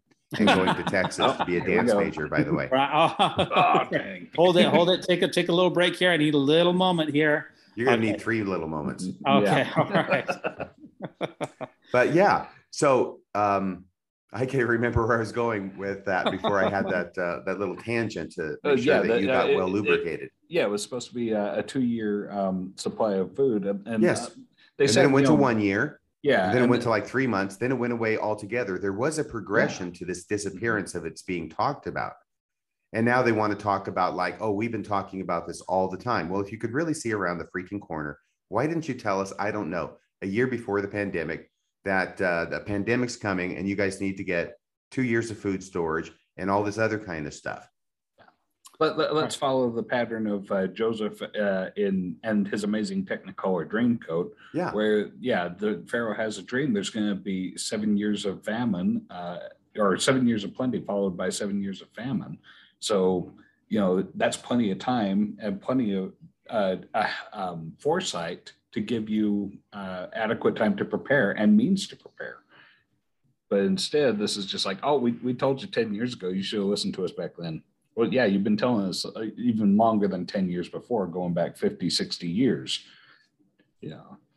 Yeah, absolutely. Um, yeah, uh, that, the, the, all, all very good points, gentlemen. That does bring us to our final news article of the week, which is a new national survey shows what La- Americans think about Latter-day Saints. And this is from the B H. Roberts Foundation, which was a foundation that I was not uh, familiar with, but uh, uh, they published a very interesting poll here on November fifth, twenty twenty-two. And it says that most Americans uh, neither like nor dislike Latter-day Saints. And this was a real big shocker to me. And it says that one in three Americans believe that Mormons still practice polygamy today. And I had no idea that it was going to be that high. Right. Well, I can understand why it would be that high. First off, that's the first thing that most people think of when they think about Mormons is polygamy, right? And there's been all these shows on about fundamentalist offshoot groups practicing polygamy just this past year. So it's been very much in the public conscience, even more so than usual. And my question is, this survey that they did, how much did they distinguish the Church of Jesus Christ of Latter-day Saints, the Utah Mormons, the Brighamite Mormons, with the other offshoots, because the other offshoots also call themselves Mormons. And so if one in three Americans think Mormons practice polygamy, they're right. Yeah. Uh, early on in uh, when we started this podcast, we kind of uh, coined the term that uh, to refer to yourself as Mormon, I would define that as anybody that follows the teachings of Joseph Smith, because he's really the, the source of the term Mormon. Uh, before him, you don't really have it. And so he's kind of the, the source of it. So anybody that follows Joseph Smith, and whether that's, you know, the, the Warren Jeffs, um, F L D S Church, or any of the hundreds of sects out there, um, the, the, the term Mormon really applies to a lot more than just the Brighamite sect out of Salt Lake City, even though they're they're the ones that uh, have the copyright. True. Yeah. And, and when I read in the article itself, it says that uh, uh, the conclusions of the survey was that most people, they know very little about Latter-day Saints. In fact, uh, they had the people take a quiz about just some very, very basic L D S beliefs and practices. And four out of the five people who took the survey failed the test completely. Was that survey given to the Mormons? I, I, I, there might have been some in there, but most, most of these folks were members of other faiths or, or, or of no religion whatsoever. Because I could see most Mormons getting four out of five questions uh, wrong about L D S belief and practice. yeah, so could I. Yeah. yeah. Well, and and the survey also said that the oh, maybe that the reason that people are getting their uh, information incorrect is that the biggest sources of information for most people about Latter-day Saints is off of Facebook and TikTok, and those are not exactly um, founts of uh, wisdom. We'll just put it that way. Well, no, they're not. But it also reminds me of the fact that people said, and correctly so, that they learn more about L D S church history from watching South Park than they did from attending church. Yeah, that's yeah. been said over and over again. That's true. Yeah. yeah. In fact, in fact, only like half of Americans even know a Latter-day Saint whatsoever. I mean, because there's only, you know, maybe eight million uh, Latter-day Saints in the United States. And uh, only maybe, if you're lucky, half of those are active, and that's only still only one percent. So we're talking a very, very small percentage here of uh, people that we're discussing. Well, that's because they live in Canada, and all the Mormons are busy saying that they're not Mormons. or, maybe well they're said, moving, right, or maybe they're moving to Canada to bolster those numbers that we saw, the eight percent uh, growth. I don't know. Yeah. The bottom line here from this entire uh, article here, this is the bottom line here. Most people are totally ambivalent about Mormons. They really just, they don't, it doesn't cross their minds. They don't care that much about them. And they just, they don't have that, they don't have firm opinions about them. And they just, they're just ambivalent altogether. And, and that really makes sense to me because, I mean, when you think about somebody of, you know, say a Methodist, what what, what are the tenets of the Methodist faith? I don't know. Well, haven't uh, you read your Book of Mormon lately? I haven't. You'll uh, find well, Methodism delineated in the, its pages. Yeah, I, I remember reading something about uh, Methodism or Methodists in the uh, um, the Joseph Smith history at the back of the Pearl of Great Price. So it wasn't positive things I read there, but it was. Well, it was he mentioned. He said, actually, he yeah. said he felt somewhat partial to the Methodist sect, so he had yeah. nothing. Uh, he had nothing but good things to say about Methodists. But after the first vision, he told his mother that he had learned for himself that Presbyterianism is not true. Oh, that's so, right. It's the Presbyterians that he had not nice things to say. Right. About. Screw the Presbyterians. Yeah, yeah. Let's go with the Methodists. Yeah, you got it. But you're right. E- even myself. Okay. Uh, if you look at uh, pres- any of these uh, religions, uh, if it's mm-hmm. Baptist, if it's Methodist, if it's Presbyterianism, if it's Pentecostalism, if it's Episcopalianism, if it's Catholicism, yeah. whew. Or, or, or, or, or any of the churches. I don't know much about these churches. I'm sorry, is anybody there? We okay? No, sorry. Yeah. Uh, sorry. I was just saying, like any of the other churches, like, you know, uh, Islam or, uh, you know, Hinduism, Buddhism, you know, how much do we know about these other Right. The only thing that you're going to know, if you know anything, are the things that are unusual, kind of like everything else in life. So it's not strange that people who are not Mormons, the only thing they know about Mormons is that they practice polygamy. Certainly seems to be the big theme, doesn't it? yeah, that, that does make a lot of sense. Um, well, I think we've, uh, unless anybody has anything else, I think we've ruminated enough on the great and spacious beehive. I do want to give a slight report here that uh, we, uh, for the first time, looked at all of our analytics across all of our platforms here, and that the Mormon News Roundup uh, uh, on all platforms, that's uh, Anchor, uh, Spotify, um, uh, YouTube, uh, Apple Podcasts, CastBox, uh, Browser Direct uh, Reviews, we just passed twenty-five thousand uh, uh, plays across all platforms. Which for us, I, I know R F M usually get that on one episode, but for us, that is a big deal. Well, congratulations. You can expect that to drop precipitously after this episode. Are you kidding? I, this will I, be I, our I, biggest listen. Yeah, we'll see about that. I doubt that very much. We do have uh, Greg from Quick Media. He's coming onto the program next week again. He was uh, very mm-hmm. popular when we had him on before. He runs a, a tremendous channel. And I also have an interview that I uh, uh, did. Uh, I was interviewed on the Fla- uh, the Art of Floundering podcast, and that uh, interview will be released on uh, November twenty-seventh. Our uh, Radio Free Mormon, we want to thank you so much uh, for coming onto our podcast, even though right now I am absolutely hammered. I am smashed from all of the references, but uh, it was all worth it. Well, thank you. If you want to donate to the Mormon News Roundup, please just go to radio free mormon dot org and hit the donate button. Well, you said that we already said that we're giving fifty percent of our donations to you. That was the uh, uh, that was the retainer agreement. Yeah, that's so, your personal income. I'm trying to yeah. siphon off oh. your listeners now. Oh, okay. Well, uh, that, that, well, we wish you the very best in uh, your podcast. I certainly catch all the episodes, and uh, uh, it's been a pleasure to uh, speak with you. Thank you very much. I had a great time. Yeah, thank you again. And uh, uh, in closing, we want to give a shout out to Weird Alma for giving us the music for this, uh, this and every episode. Uh, thank you so much for ruminating with us on the great and spacious beehive. And remember, remember, no unhallowed hand can stop this podcast from progressing. But R F M's going to give it the old college try. When it comes to nicknames of the church, such as L D S Church, the Mormon Church, to remove the Lord's name from the Lord's church is a major victory for Satan. Satan, Satan, Satan. Please allow me to introduce myself. I'm a being with no moral constraints. My number one goal is to hurt the Church of Jesus Christ of Latter-day Saints.